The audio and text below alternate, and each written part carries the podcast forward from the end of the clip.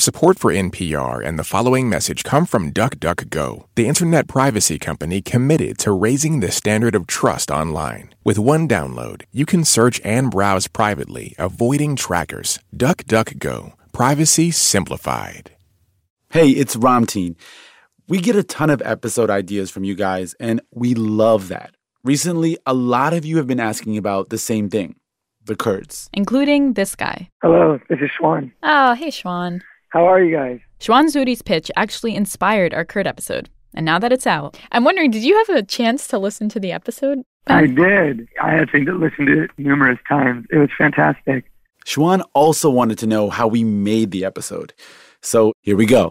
All right. After we got Schwan's email, we read and read and read, and then interviewed one of our colleagues at okay, NPR. I'm just going to brush up on the facts here for a second. We also wanted to interview a Kurdish person, which led us to Ayub Nuri. But uh, you could say Kurdish journalist and author. Then we started writing and digging for archival Wounded tape. Kurdish fighters marching, carrying posters. Once we had a script, went into fact checking mode, which caused a flurry of rewrites.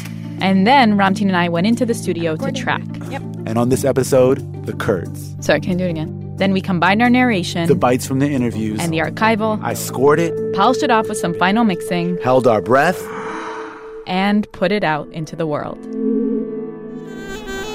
History has often been unkind to the Kurds, a cycle of repeated betrayal. It was very touching because I, I wrote the email back in April, and it was kind of like a shot in the dark because I felt like no one was really talking about the Kurds. You basically outlined an episode for us. Thank you. Yeah, exactly. We're going to keep responding to what's happening in the news and to your ideas.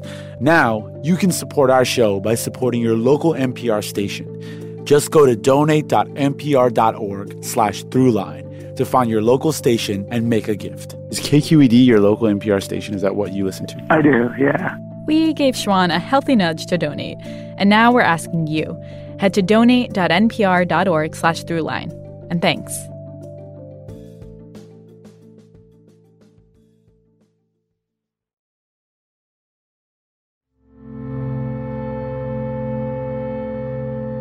We are surrounded by thousands upon thousands upon millions of electrical wires that are transmitting electricity nearly everywhere. Most of the time, we hardly notice them. But sometimes, When it's hot, the electrical line actually sags downward. So if you get the conditions right, if there's a tree that sort of bends over in the wind, the tree can touch the electrical line and there can be this moment at which the electricity in the line kind of goes wild. And then the line goes out.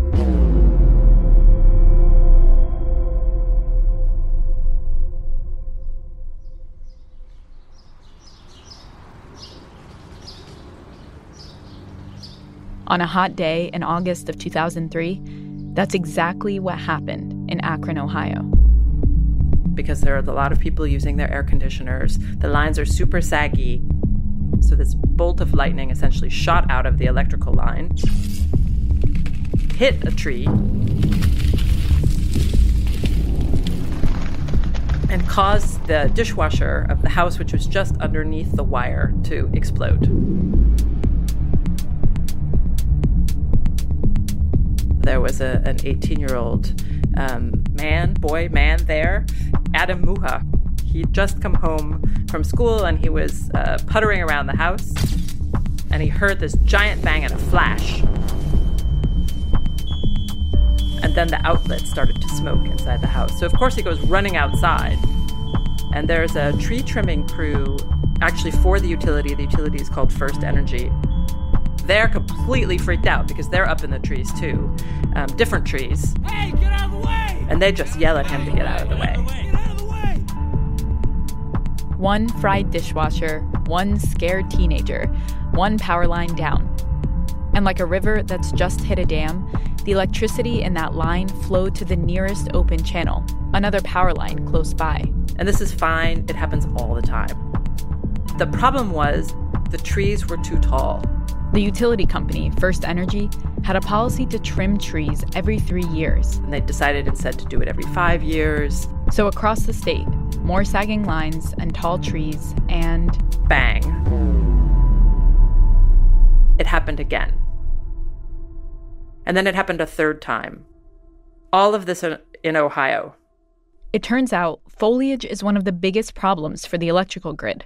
But that day in Ohio, a few down lines wouldn't have been too big a deal if if everything was working well in the control room of the utility. I wonder what's going on here. Something strange is happening. But everything was not working well that day. There was a, a very simple bug that had been introduced into their software system. No information was getting through. There's normally also an alarm that goes off, and none of these systems were working. So, literally, the people in the control room had no idea that there was any problem. The electricity from the down lines began to pile up on other lines, and the power grid began to get overwhelmed. So, line after line shut down. Self protectively. Four, five, six, seven, 13, 14, 15.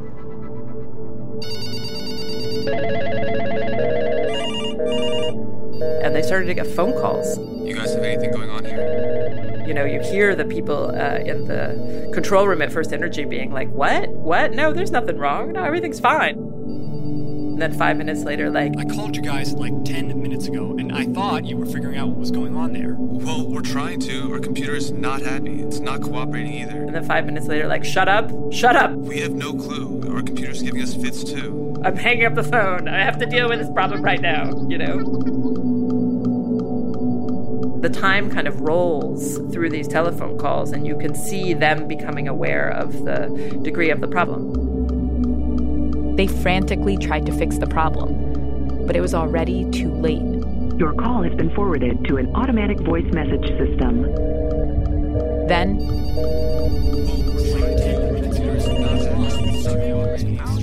everything went dark.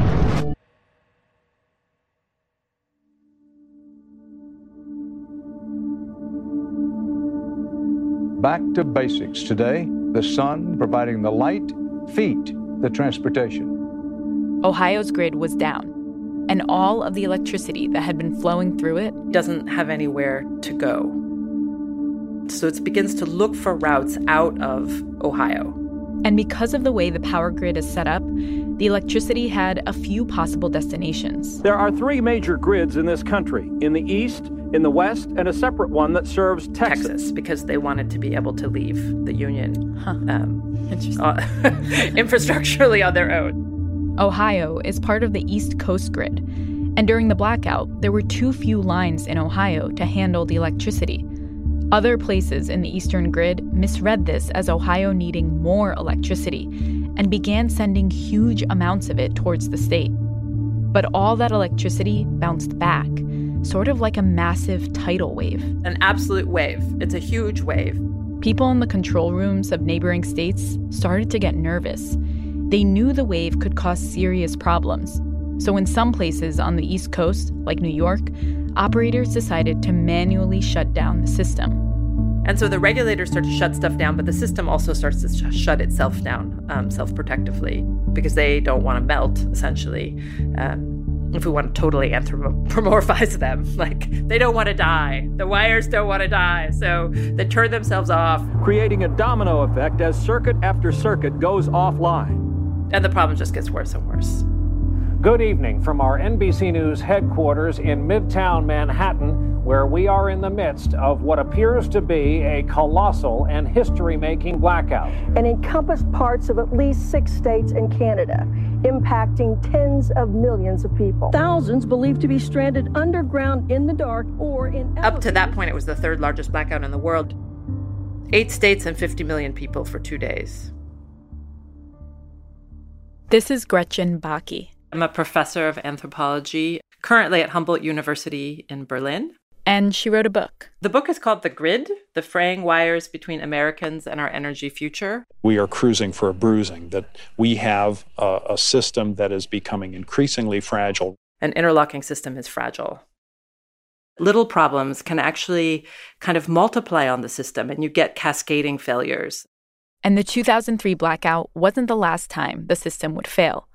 Over the past decade, more and more questions about its effectiveness have come up. So, what we start to see um, since 2010 or so is that as the climate begins to change in minor and in sometimes major ways, um, you get weather or you get conditions uh, in certain places that the grid in that place was not built for. Most recently, in California, the utility company PG&E has been struggling to keep up with all the wildfires that have led to widespread blackouts. They have a system that was made for conditions that were not so hot or so dry or so windy as what they're confronted with today. This convoluted system, which we have not only in the US but around the world, has developed and expanded over the past 130 years, shaped by market forces and fierce competition that often don't benefit us, the consumers. So, how did we end up with this system in the first place? To answer that question, we're going back to the starting point. I'm Ramtin Arablouei. I'm Rand Abdel Fattah. And on this episode, the battle to electrify our world.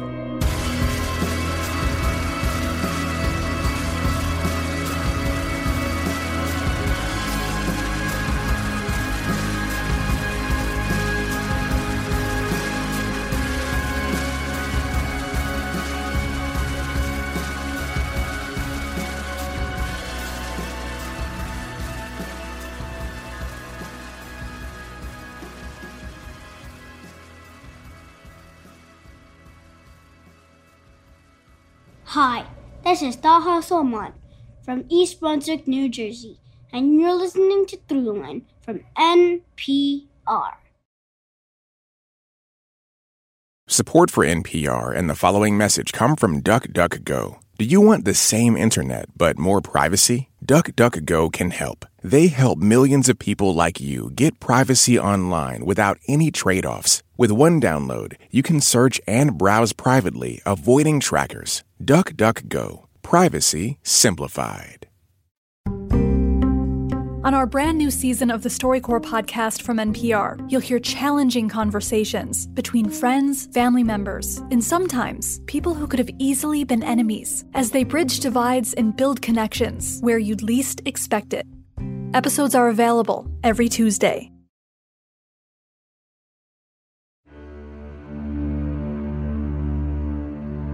Electricity is not like anything else. It's not a solid or a liquid or a gas. It isn't quite like light or heat. It doesn't move like the wind or the tides. It doesn't combust like oil or burn like wood. If it resembles anything at all from the world we know, it is in some way like gravity, which is to say, it is a force to be reckoned with. For most of human history, the electricity that the world knew best was lightning, the wildest and deadliest electricity of all. The idea of taming or harnessing that power was outrageous. But like most dangerous things, what convinced the average person to open their mind was magic, specifically the magic of new technology. Each bent the idea of time and space. The telegraph, the telephone, the phonograph. All these technologies allowed information, sounds, and even the voices of people no longer alive to travel vast distances. Suddenly, the idea of lightning in the walls, power made in one place and instantly available in another, maybe it wasn't the craziest idea. Thomas Edison would become used to this cycle wild ideas made possible, and then finally, ordinary. I think the word genius is overused, but in Edison's case, I think it fits because not only was he one of the most fertile scientific minds, but he was a brilliant businessman and he was a serial inventor. He could not stop inventing. I'm Tom McNichol, author of ACDC. With a genius for both invention and business, Edison's gift was to see farther into the future than most. Inventing the phonograph or the first practical light bulb was just the start. Edison would sell the bulb, then he'd sell the electric motor to make the electricity, the technology to distribute it, the wires to carry it, and the socket to screw the bulb into. End to end, Edison had you. Thomas Edison opens the first central power plant in downtown Manhattan in 1882. Before that, there really was no system of electricity. The key word there is system. Edison didn't invent electricity. He invented all the elements of this system, the one you could have seen in action in lower Manhattan. And if you were some kind of rich industrialist, you could actually order one, like a kit. That system was powered by direct current, or DC. He was a small town boy growing up in Ohio and Michigan. And I think his small town roots later would have some effect on the kind of electrical standard that he chose. The thing to know about that standard is in DC, the electrons flow steadily in a single direction, forward. Worked beautifully. There were just a few problems. Well, two really. And the first one may have had something to do with Edison's upbringing in small town America. After about a mile's worth of transmitting DC, you started to get a power loss. Which meant that he imagined many generating systems within cities, each powering maybe a small part of that town. He never imagined getting electricity or power from Niagara Falls and sending it hundreds of miles to New York City. This is another way of saying that Edison's system wasn't a grid that covered dense urban areas and remote, sparsely populated rural ones equally. It was a spiderweb of many little grids, which brings us to the second problem. DC power had to be made at the same voltage it was used. So if it was just light bulbs for a mile, no problem. But a block where some people wanted to light a light bulb and someone else wanted to light an electric stove or a streetcar, that would take three different lines, one for each use. Even a small part of this web was likely to have many, many strands. If you look at some photographs of that era, late 1880s, early 1890s, you see these incredible poles filled with maybe 300, 400 wires because they didn't have a single standard and they didn't have high voltage step down to individual homes. So almost everyone who had electricity had a dedicated wire up on the electrical pole.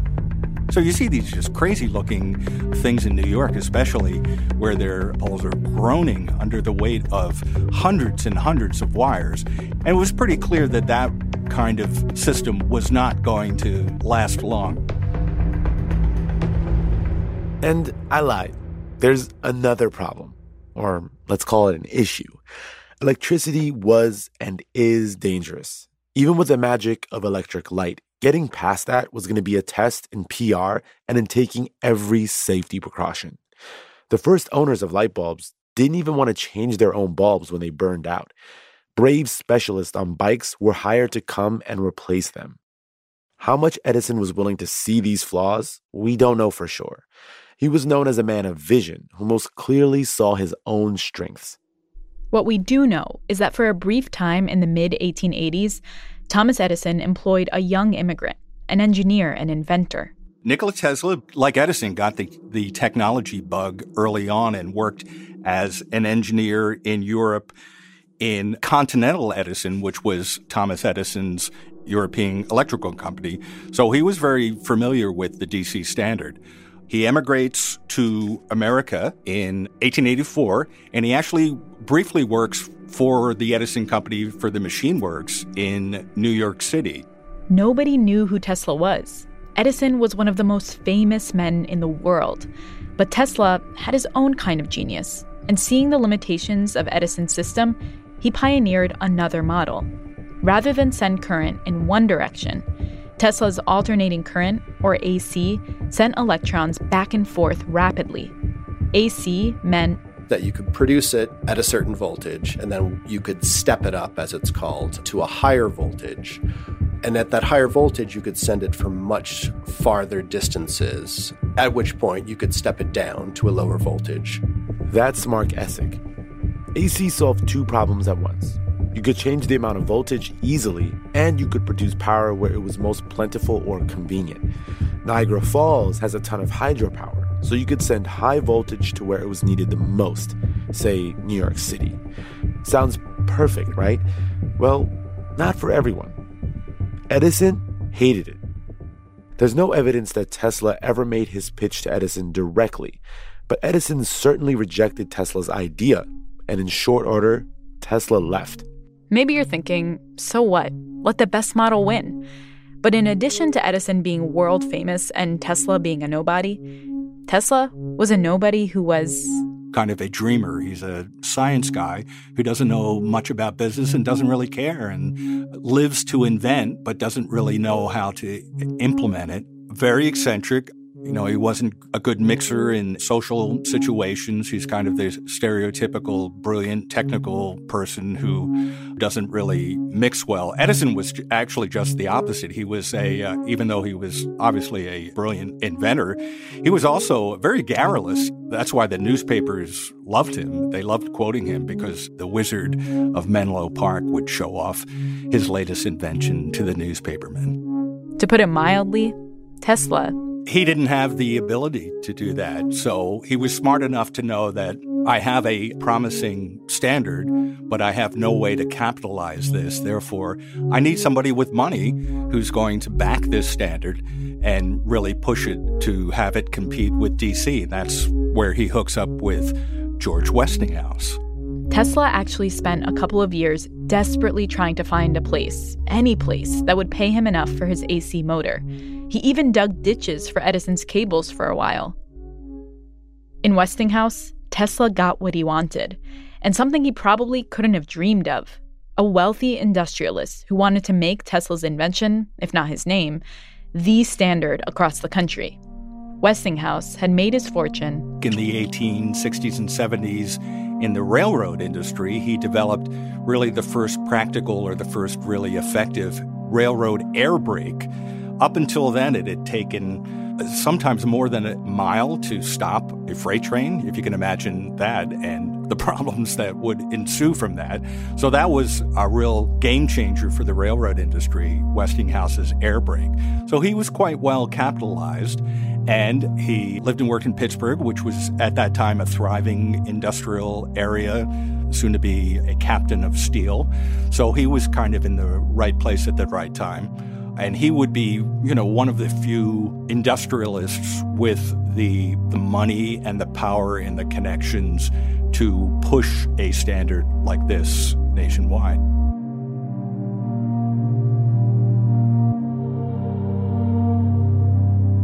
The thing with standards is that there could only be one. Building out the grid, electrifying the nation, it was winner take all. Edison and Westinghouse saw in the other true competition. In 1886, they began what became known as the Current War. Classic standards war ploy is that you try to get as much market share as quickly as you can and make the other system seem like the other one, the one that's not going to be as popular.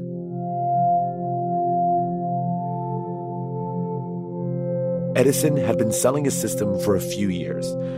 But after a year in the business, Westinghouse had significantly eaten into Edison's share of the market. So you get to this point where one side seems so far ahead that the other side has to fold. Westinghouse focused on the huge number of rural and suburban areas that Edison couldn't serve as well. And if all else failed, he just made deals with local municipalities to say, hey, we can transmit and generate electricity cheaper than Edison can. Which enticed a growing number of cities like New Orleans. Add this all up, and it didn't look good for Edison.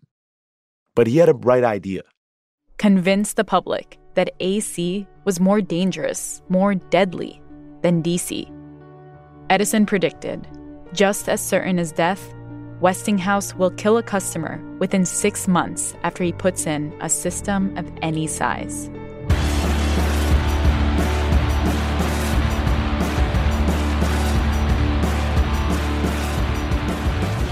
Coming up, Edison plays dirty to win the current war.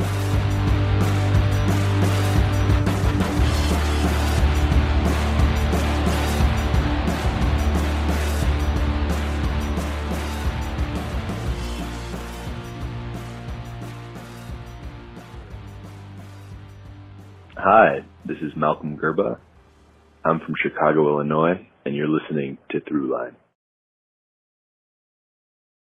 Support for NPR and the following message come from DuckDuckGo. Do you want the same internet but more privacy? DuckDuckGo can help. They help millions of people like you get privacy online without any trade offs. With one download, you can search and browse privately, avoiding trackers. DuckDuckGo. Privacy simplified.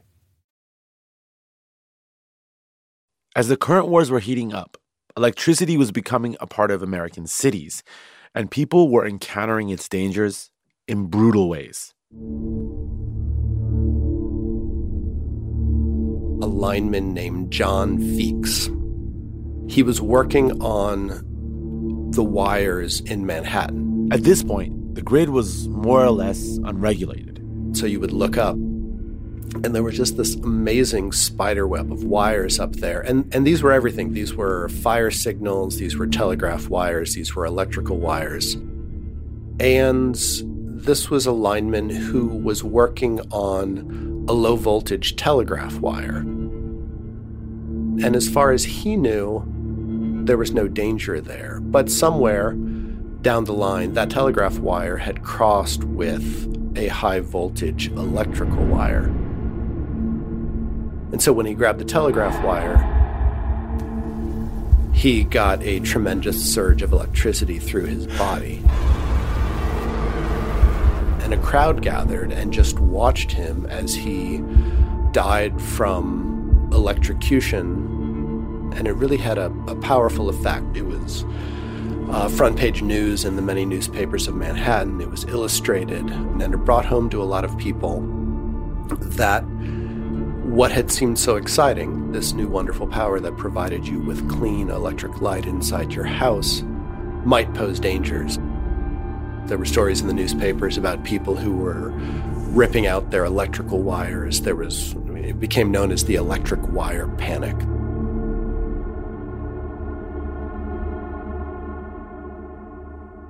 The gruesome death of John Feeks was a stark example of the potential hazards of electricity, but it wasn't the only incident.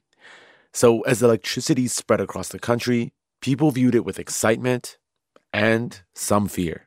Essentially, that worked to Edison's advantage because it it supported his theories about why high voltage and particularly high voltage alternating current just should not be allowed above the streets of American cities. So there's, it's not as if one standard was inherently safe and the other was inherently uh, un- unsafe. It was just uh, it was kind of the way you presented them. But it, it sounds like Edison understood the power of perception, right? And if people perceived that AC was more dangerous, maybe they would by default trend towards DC. Yes.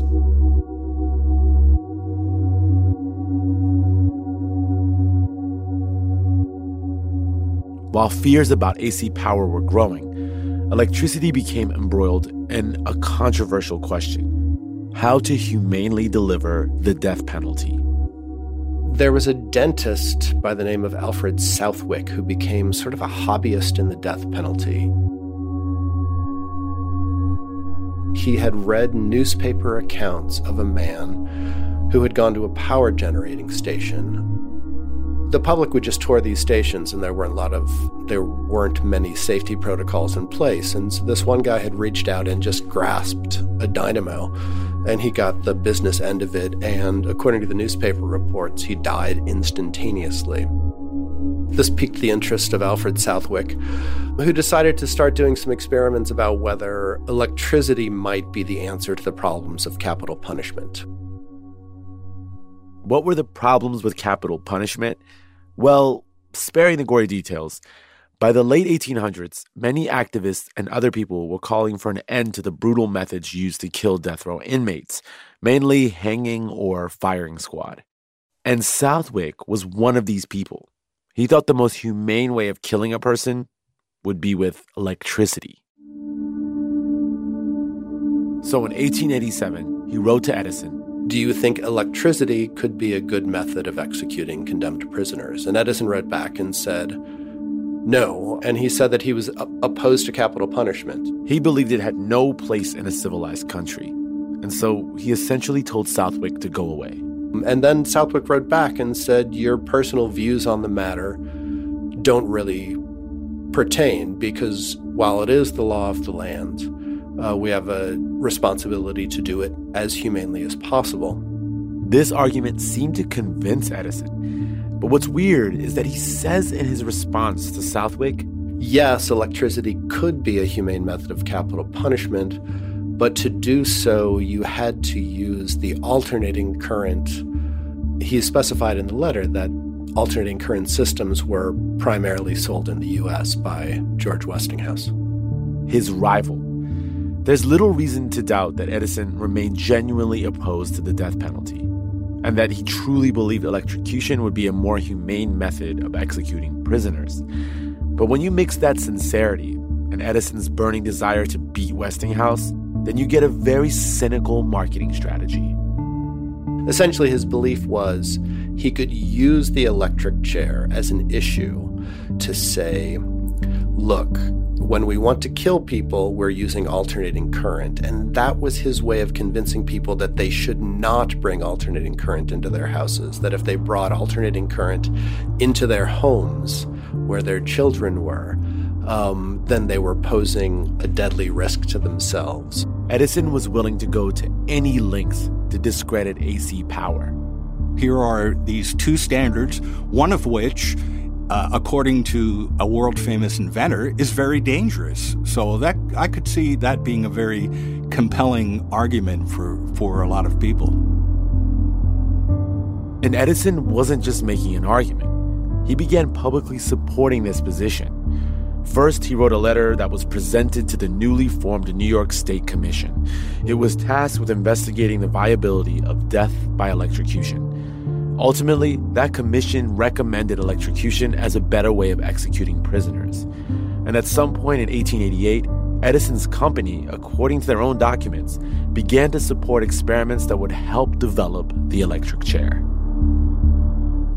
He sort of took a step back. He did not play a primary role in the experimentation, but what he did allow was kind of a shadowy figure named Harold Brown, an electrical engineer by trade. He allowed this man to use Edison's laboratory for his experiments. Um, and what those experiments consisted of was using Edison's electrical equipment to kill dogs. In order to test what the difference was between AC and DC electrocution.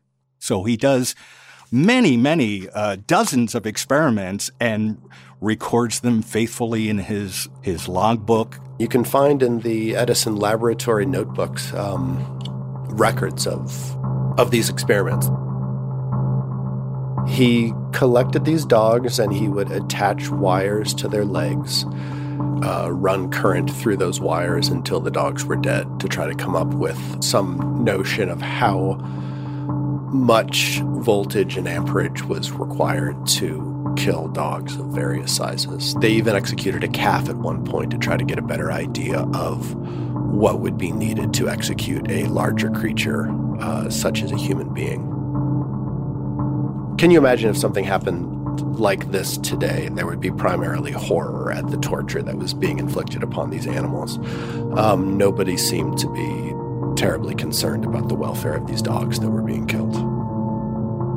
The whole attempt is to create this sort of scientific veneer uh, that that will convince people that uh, DC is safe and AC is dangerous. It's important to remember Edison was a big deal. He was seen as the most important inventor in the country and almost like a magician to most people. So when he spoke on an issue, people listened. I think you can really say that without Edison's participation, there would not have been an electric chair. The first prisoner who was to be executed was William Kemmler, who was just a poor peddler who lived in who lived in Buffalo, New York, who had who had killed his wife. And this is when Westinghouse decided to get involved, to play defense, because Westinghouse knew that if Edison succeeded and AC became associated with the electric chair, then his business might be in trouble. Westinghouse would pay for Kemmler's legal defense. They appealed, claiming that electrocution qualified as cruel and unusual punishment, which would make the AC powered electric chair unconstitutional and prevent it from being used for capital punishment. It was a clever way to stop Edison. But ultimately, the appeals failed.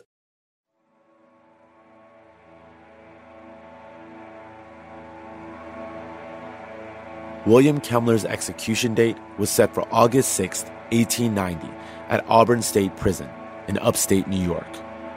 On the day of the execution, people filled the room to witness it reporters, state officials, and the dentist who started it all, Alfred Southwick. I mean, this guy was basically an experiment, uh, not just a, an execution. First, Kemmler was strapped into the chair. Restraints held his head back. A mask covered his eyes. He was supposed to die within seconds of the AC current being turned on. The current was turned on for 17 seconds at first, and then it was turned off. Alfred Southwick stood up and proclaimed, This is the culmination of 10 years of work and study. We live in a higher civilization today. But right then, Kemmler began to gasp for air. His chest heaved, his body convulsed. He was clearly suffering. And a doctor urged the warden to turn on the current once more. Do it again, do it again. And uh, they weren't quite sure whether he, he was still alive. And then the warden had them turn on the current again. This time, the current would stay on for a few minutes. The room was so chaotic that no one recorded the official duration of that second current. Kemmler's flesh was burning and people were running out of the room and getting sick. It was a horrendous scene, as, as all executions are, but this one uh, particularly so. From the time Kemmler first got in the chair to the time the current was finally shut off, it took eight minutes for Kemmler to die. Upon confirming his death, the doctor monitoring the execution said, There'll never be another electrocution. And people in the room that day told reporters, A hanging would have been much more merciful than, than this.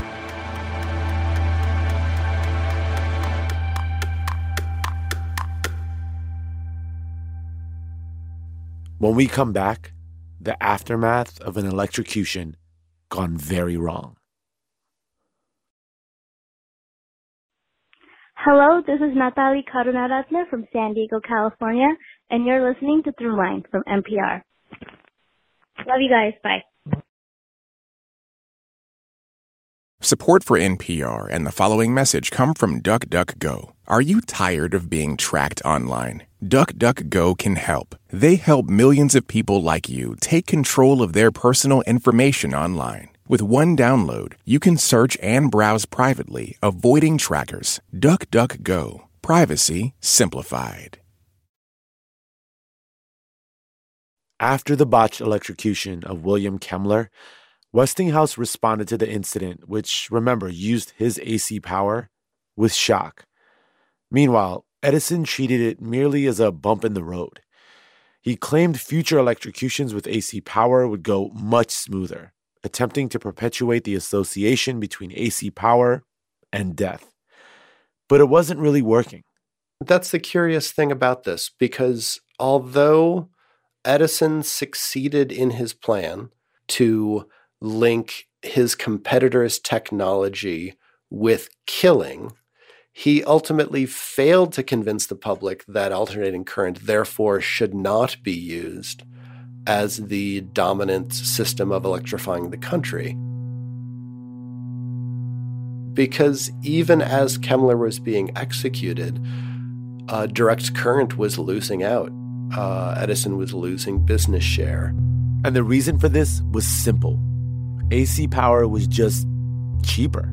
And ultimately, it was a question of people deciding that the risk was worth it. They came to accept that um, some accidental deaths from electric shocks uh, just might be the price of progress.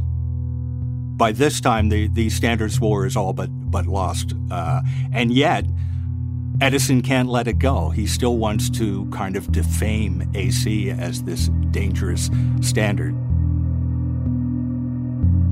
And by 1893, AC power from Westinghouse was used to electrify the World's Fair, one of the biggest events in the world at that time. The loss was so complete that everyone had to embrace AC power. So within three years, of the first execution by electricity in 1890, Edison's own company had thrown in the towel and embraced alternating current. And AC Power's domination wasn't the only consequence of the current war. Even though the first death by electrocution was an absolute failure, the momentum didn't stop. People like Edison, who thought that they were serving the cause of humanity by making execution more humane, actually ensured the survival of the capital punishment in the US because it gave people a way to say, look, it's modern, uh, it's humane, we can keep doing this. Within a decade, AC power was being used to execute prisoners throughout the United States. In fact, the electric chair is still used today in several states.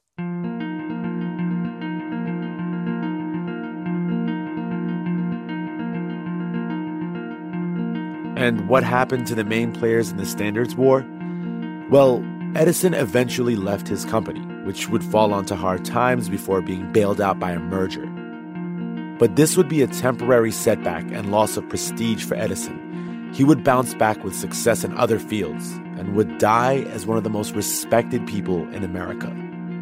While Tesla, who arguably won the Standards War, would continue to struggle financially and partly because he's just no good at, at, business and he's kind of a dreamer he's a you know he's a science guy who doesn't know much about business and doesn't really care and uh, kind of lives to invent but doesn't really know how to implement it in uh, died penniless in New York in the 40s. Westinghouse, the company, continued to grow and spread AC power throughout the US. And its namesake eventually lost control of the company, but returned to his first love, invention, and died very wealthy.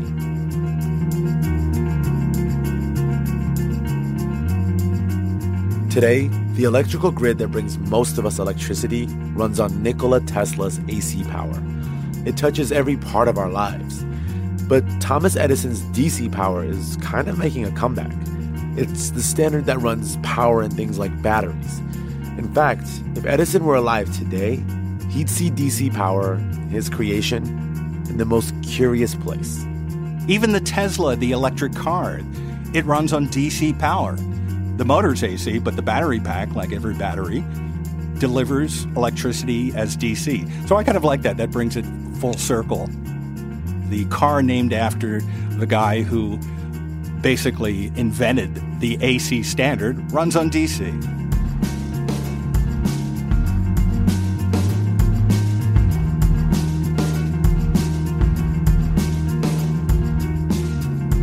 That's it for this week's show. I'm Ramtin Arablouei. I'm Rund Abdelfatah. And you've been listening to Throughline from NPR. This episode was produced by me. And me and Jamie York. Lawrence Wu. Lane Kaplan Levinson. Lu Olkowski. Nigeri Eaton. Fact checking for this episode was done by Kevin Vocke. Thank you to Rikia Aritomo, Devin Meller, San Juan Park, JC Howard, and Steve Tyson for their voiceover work. Thanks also to Anya Grundmann. Our music was composed by Ramtin and his band Drop Electric. If you like something you heard or you have an idea for an episode, please write us at throughline at npr.org or hit us up on Twitter at throughlinenpr. Thanks for listening.